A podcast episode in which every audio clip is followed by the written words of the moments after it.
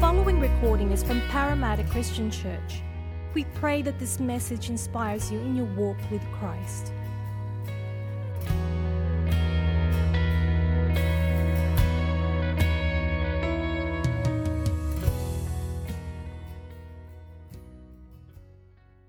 Good morning, church. It's great to be here worshiping Jesus with you, and how passionately you are worshiping this morning is wonderful. Well, as you know, this morning we're going to be thanking the Barron family. Great to see you guys, and Jeff and Sarah back as well, which is great. Wonderful to see you. We're not thanking them, we've already done that. But we are going to do that. But before we do that, we're going to come around God's word um, this morning. So let me pray, and uh, we will do that. Father, we thank you because you are an awesome God. You are worthy of all the praise, the glory, the honor that we can give you. And Lord, we thank you because you are here with us. Uh, and Lord, you make your presence known by your Spirit. And Lord, as we come around your word, you open our hearts to receive your word. And so we ask you to do that this morning, that you'll open our ears to hear what you're saying. And uh, Lord, that you'll open our hearts to yield to your word and your will. And Lord, that we will leave here changed and transformed by your Spirit because we've bowed the knee before Jesus. And Lord, we've received your word to equip and encourage and inspire us this morning. Help me to communicate this message and be with us uh, as we come around it. In Jesus' name I pray. Amen. Amen. For those of you, are, of you who are visiting and joining us online for the first time, we've been working our way through a series looking at the promises of Jesus. And I trust that this is just stirring faith in your heart. And as Chris Smith reminded us last week, these are things that we can go to the bank on, that we can absolutely count on and rely on and trust on, uh, because God said that He will not lie. Hebrews says that, that though man might lie, God is not a liar. God will remain true and faithful to His word. And we've looked at the truth and the promise that Jesus is coming again. What an encouraging, uh, empowering truth that is. And we've looked at the gift of the Holy Spirit, that Jesus will give us the Holy Spirit if we seek and if we ask for it. It's a good gift that the Holy that God wants to give us. Uh, we looked last week that we don't have to worry because our Father will provide and care for and look after us. And so this morning, I'm excited to be sharing with you on another promise that Jesus made. And it's found in John chapter 14. And if you want to turn in your Bibles there, we're going to just look at a couple of verses this morning. John chapter 14, verses 12 to 14. And it says this Very truly, I tell you, whoever believes in me will do the works I have been doing. And they will do even greater things than these because I am going to the Father. And I will do whatever you ask in my name. So I'm cheating here. There's two promises in here, actually. I will do whatever you ask in my name so that the Father may be glorified in the Son. You may ask me for anything in my name, and I will do it. So the promise that we're going to look at this morning is greater things. Greater things. And let me be honest, this is probably one of the most misunderstood promises that Jesus made. So I hope that this morning we can clarify some things. You know, when our kids were little, any parent foolishly makes promises to your kids, you know, we'll go to the beach on Saturday or we'll take you to the park or we'll give you that for Christmas or whatever it is. And I remember the number of times when for some reason we couldn't come good on it for legitimate reasons. And our kids would say, But you said, you said, and then I'd have to go, But yeah, but that's not what I meant. You know, I, I said we would do, but I need to clarify exactly what I meant when I said that. And sometimes we, we do that with Jesus. We come to God's word and we kind of hold God ransom and say, God, God, but you said. And God's looking to go, but that's not what I meant. That's completely not what I meant. And so we need to be careful when we kind of think about these promises and we hold them up before God and go, God, you promised. And God goes, No, I never promised you that. That's just something you cooked up in your own head. So we want to understand here what Jesus is saying. And, and I want to say to you that when we correctly get what Jesus is saying, it's awesome.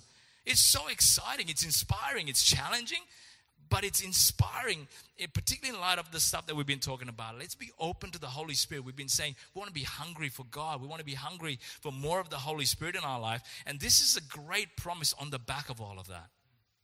So let's begin. In verse 12, we see Jesus saying, very truly. So this is, this is an Aramaic expression that Jesus often used, which is sometimes interpreted verily, verily, or very truly, or truly, truly. Different translations say it differently.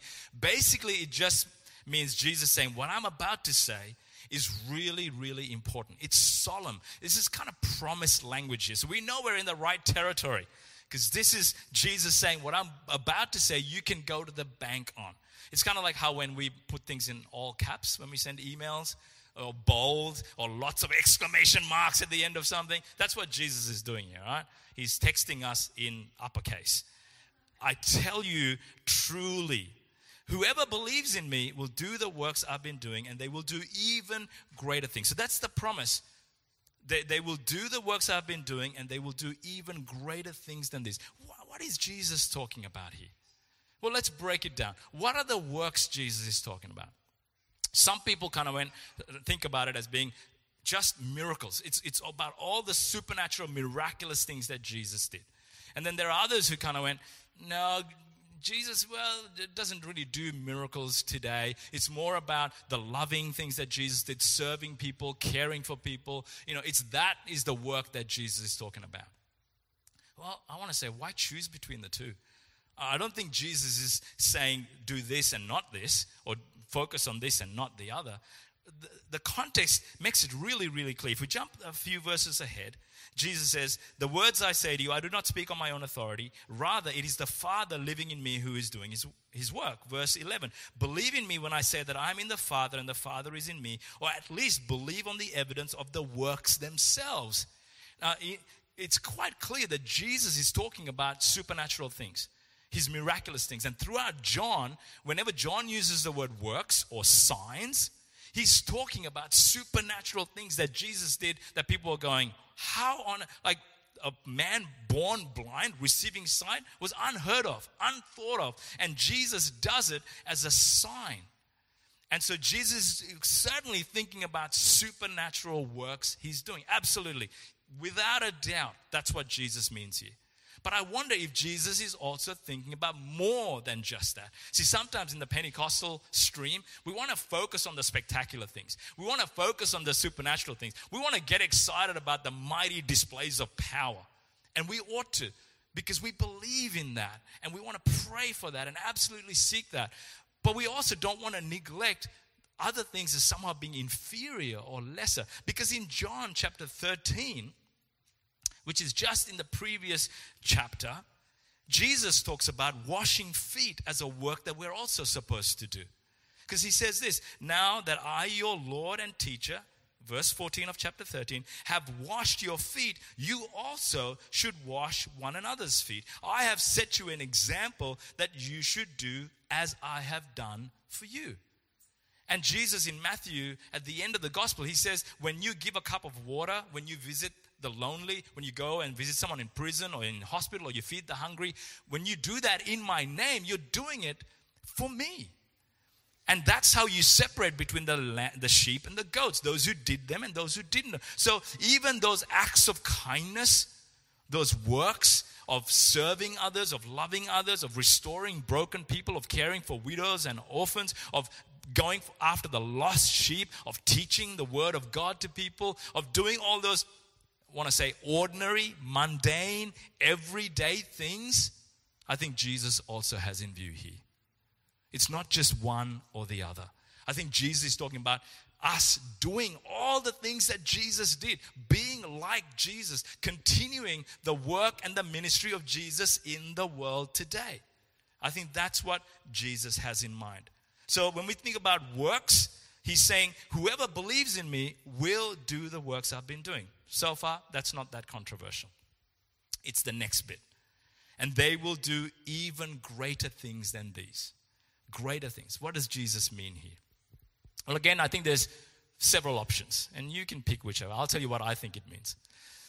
The one option is to say, All right, Jesus, you did some pretty cool stuff, turning water into wine, walked on water, calmed a storm. Yeah, but yeah, this promise is that I'm going to do more than that. I'm, I'm going to fly. I'm going to, you know, like, I don't know, whatever you can imagine. Like you raise Lazarus, I'm going to raise a whole village from, you know, I, I don't know.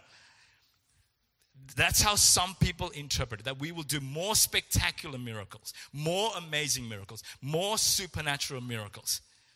I, I, am not convinced that that's really what Jesus means. And to be honest, you know, when I look at the context that's here and the broader narrative of John 13 and onwards, I don't think that's what Jesus is saying. Because in John 13, the passage we just looked at, Jesus kind of says, that we're not really greater than him. Very truly, verse 16, I tell you, no servant is greater than his master, nor is a messenger greater than the one who sent him. I mean, let's be honest, Jesus was the goat, right? He was the greatest of all time. Like, really? Like, do we really think we're going to be greater than Jesus? We would do more than Jesus?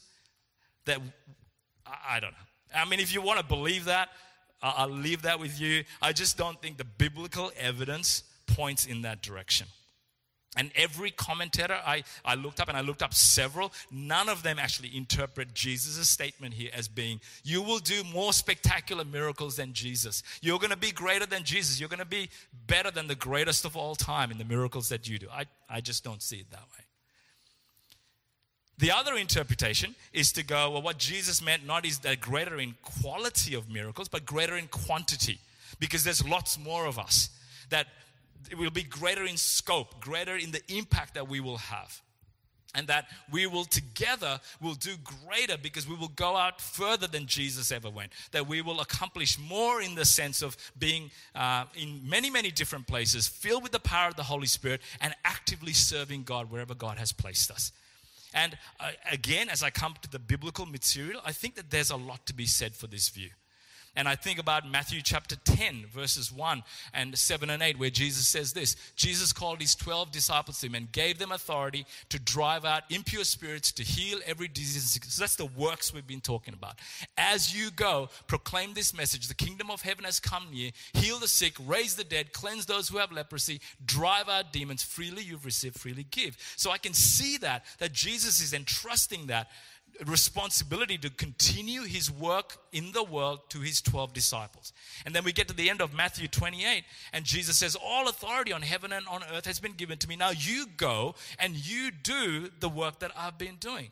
In Luke chapter 10, Jesus does something very similar, but to a bigger group of people, not just the 12. And it says this after this, so this is to the 72. After this, the Lord appointed 72 others and sent them out two by two ahead of him to every town and place where he was about to go. And he told them, The harvest is plentiful, but the workers are few. Ask the Lord of the harvest, therefore, to send out workers into his harvest field. So Jesus is about sending people out in the power of the Spirit to do the same kinds of stuff that he was doing. So I think there's a lot of merit for that argument. And when we come to the book of Acts, we see the fulfillment of this promise because the disciples do go out in the power of the Spirit and are multiplied all over Palestine and take the gospel to the ends of the earth. So I think there's a lot of merit to that. But I wonder if there's more. I wonder if Jesus is saying something more than that that I think is just as powerful for us to grab a hold of. And I want to suggest to you that maybe Jesus also has in mind not just greater in terms of quantity that us going out, but greater in terms of clarity and effectiveness. What do I mean by that? Well, again, we go back to the Bible. When, you, when you're trying to understand and interpret the Bible, always go to the context and try and make sense from the context. So we've just read in verse 11 that Jesus is talking about believing on the evidence of the works themselves. And then if you jump back to chapter 12, verse 37, there's something interesting that John tells us. He says, Even after Jesus has performed so many signs, so many works, so many miracles in their presence, they still would not believe in him. And we see that throughout John's gospel that Jesus is doing these signs, he's doing these spectacular, supernatural, incredible, amazing miracles, and people just don't get it.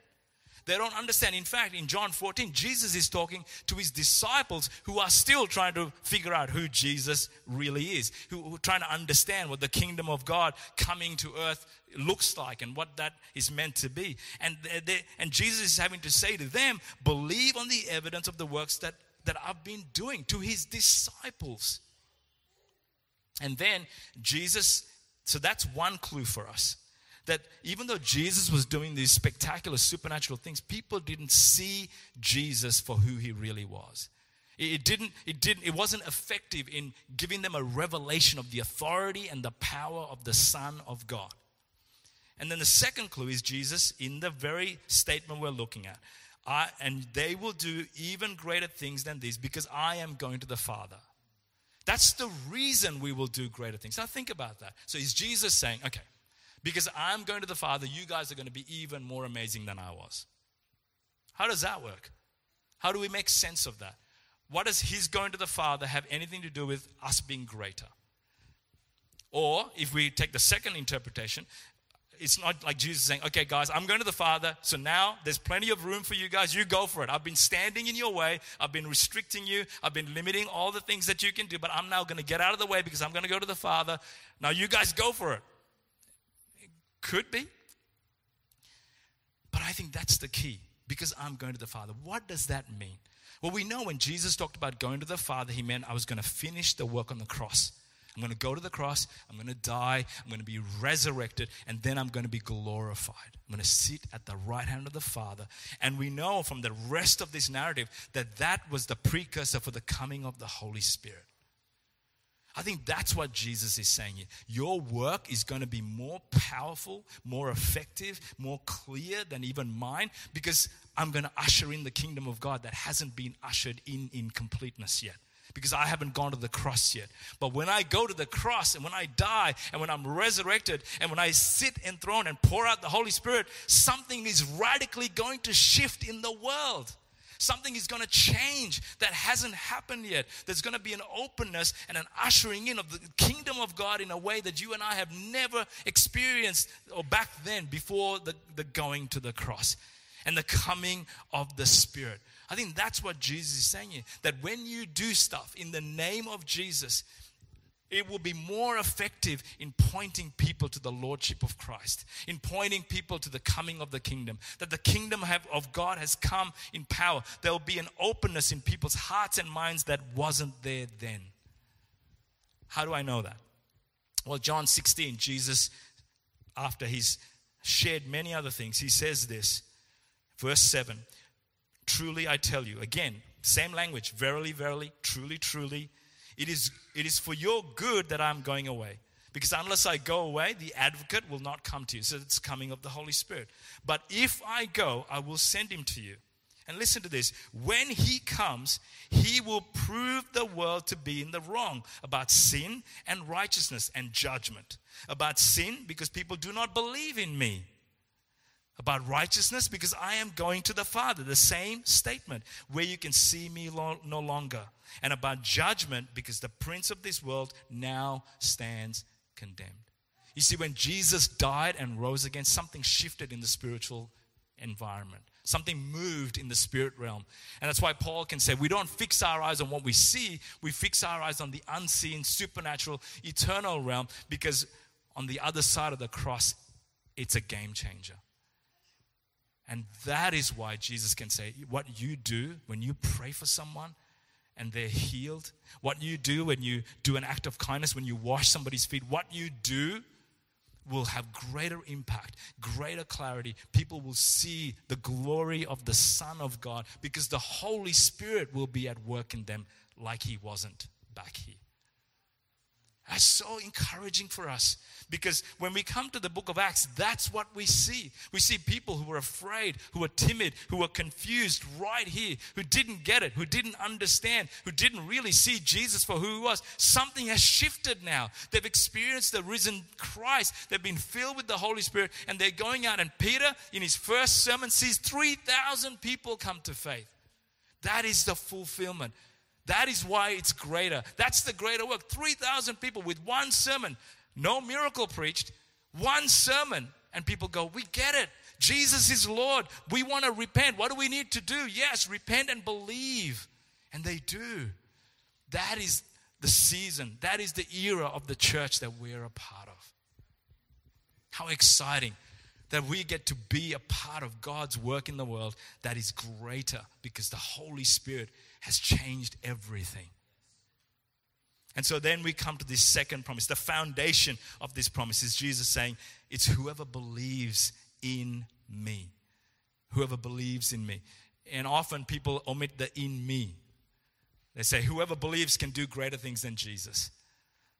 But it's whoever believes in me. Here, and for John, throughout the gospel, faith and believing language is not in an outcome. It's not, I really believe God's going to heal this person. So I'm going to pray, and that's what brings about the miracle.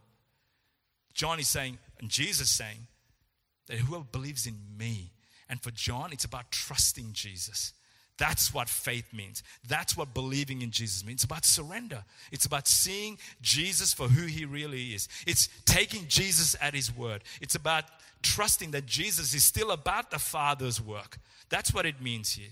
It's to say that Jesus still is who he says he is, the same yesterday, today, forever. Jesus still does miracles. Jesus still heals. Jesus still releases people from demonic oppression. Jesus still can heal cancer. It's the same Jesus. And also trusting that Jesus loves people more than you and I ever will. That Jesus wants them to come to the Father more than you and I ever will. That Jesus wants to display the glory of the Father more than you and I ever will. That's what it means to believe that Jesus is about what Jesus is about. Which is why he says in verse 13, and I will do whatever you ask in my name. This is not a formula of how to get what you want as long as we tack on in Jesus' name at the end of our prayers, that that's going to guarantee that we'll get it. Again, notice what he says I will do whatever you ask in my name. Why? So that the Father may be glorified in the Son. That's Jesus' agenda always to glorify the Father. And to, to believe in Jesus means that Jesus is still about that. Jesus still wants that to glorify the Father. So when your when your prayer is about Jesus, will you glorify the Father in this situation? Jesus was like, yeah, because that is going to bring glory to the Father. So can we pray, God, will you save my friend, my family member? Yes, because Jesus wants that. Can we pray, Jesus, will you build your church? Yes, because Jesus said, I will build my church. Can we pray things aligned with Scripture that we know are God's heart? Can you bring that wayward person back to faith? Absolutely. Those are the things that will glorify the Father because it reveals the work of God in their heart. And notice what Jesus said You may ask for anything in my name, and I will do it. So at the end of the day, we find the greater things that we're doing are not really us doing anything anyway. It's actually Jesus it's Jesus doing it. And it's as we pray, Jesus, will you, will you uh, glorify the Father through me? And he says, Yeah, I'll do that. And that's why Luke in, in Acts chapter 1 can say, Theophilus, I wrote to you in, the, in my earlier gospel, Luke, the things that Jesus began to teach and do. And what, what Luke is implying is that now I'm writing the book of Acts to show you what Jesus continued to teach and do through his people. It's Jesus at work in you, Jesus at work in me, Jesus doing supernatural things and ordinary things as you serve people, as you wash their feet to bring glory to the Father. Last thought Jesus often talked about him going to the cross as his greatest work, as the thing that would glorify the Father the most. It wasn't any miracle, it was him going to the cross. And if you don't know Jesus as your Lord and Savior, that ought to tell you something. That, you know, as much as he loved healing people and touching people and, and restoring lepers, his heart, more than anything else, is for you to know the Father, was for you to believe in him. And that means trusting in him, receiving forgiveness from him, being brought into his family. And if you haven't done that, I encourage you put your faith in Jesus. Talk to a leader, talk to me, contact the church, and we would love to tell you about the forgiveness that God offers you because Jesus went to the cross to do the greatest work that he ever did, which is to lay his life down as a demonstration of his love for you, to reconcile you to the Father. But the thought for us as Christians is as we think about doing greater things than Jesus did, perhaps that greater thing might be for you to lay down your life for me to lay down my life in serving others, in caring for others, in going out of our comfort zone, It, it may mean metaphorically laying down your life, or it may mean literally laying down your life for others. So when you pray this, Jesus, you promise that I would do greater things than you. Maybe it might be, yeah, okay. And that might mean laying down your life just like he did. But I want to tell you, it's so incredible to think that the God of the universe is continuing to advance his kingdom. The mustard seed, the leaven that continues to grow and grow and grow and fill the earth through you and through me, through our little church, through all the churches throughout Parramatta and in the world. What an incredible thing. And we see the gospel going out to the nations. We see the kingdom of God advancing all around us through ordinary men and women, young people, children, older people, as we just surrender and say, Jesus, will you have your way in me? Like Isaiah, here I am, Lord, send me. Will you use me? Will you use me to do the works that will point people to the love of the Father, that will reveal the glory of the Son, that will help people come to know and understand who you really are, that will bring people into the family of God? God, will you use me to do the works of the kingdom? I pray that your answer, like mine, in all of your frailty, all of your inadequacy, all of your insufficiency, all of your fear, is yes, Lord, use me. Why don't you bow your head? Thank you, Jesus. We worship you, Lord.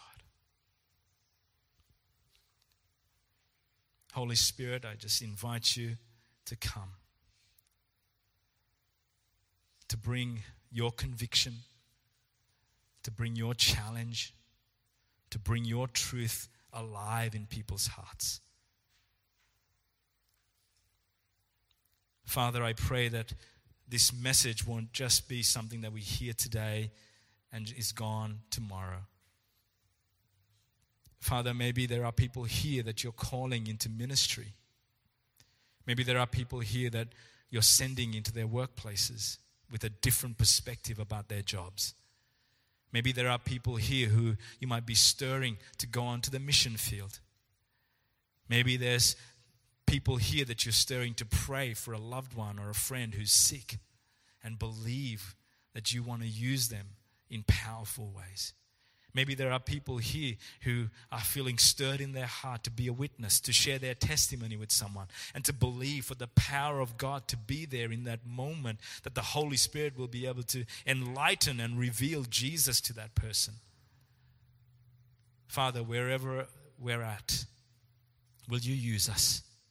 We thank you for this promise, Lord, that you will do greater things in and through us. Lord, that Jesus, you will build your church, that you will bring people to a knowledge of the truth, that you are continuing your work that you began in and through us. And I pray that, Lord, we will stand firm on this promise. That, Lord, if when we pray in your name and we desire and seek the glory of the Father, you will do it. You will do it. Or it might not be how and when and the way that we would want you to do it, but you will do it. And so we pray, Father, will you stir our hearts to pray for the lost? Will you stir our hearts to give, to go, to, to step out of our comfort zone? Will you stir our hearts by your Holy Spirit to do things, Lord, that we've never done before because we're being obedient to the prompting of your Spirit to step out and be used by you to advance your kingdom and bring glory to the Father. In Jesus' name. Thank you for listening to the Parramatta Christian Church podcast. To hear other sermons or to find out more about our church, please visit our website at pcc.org.au.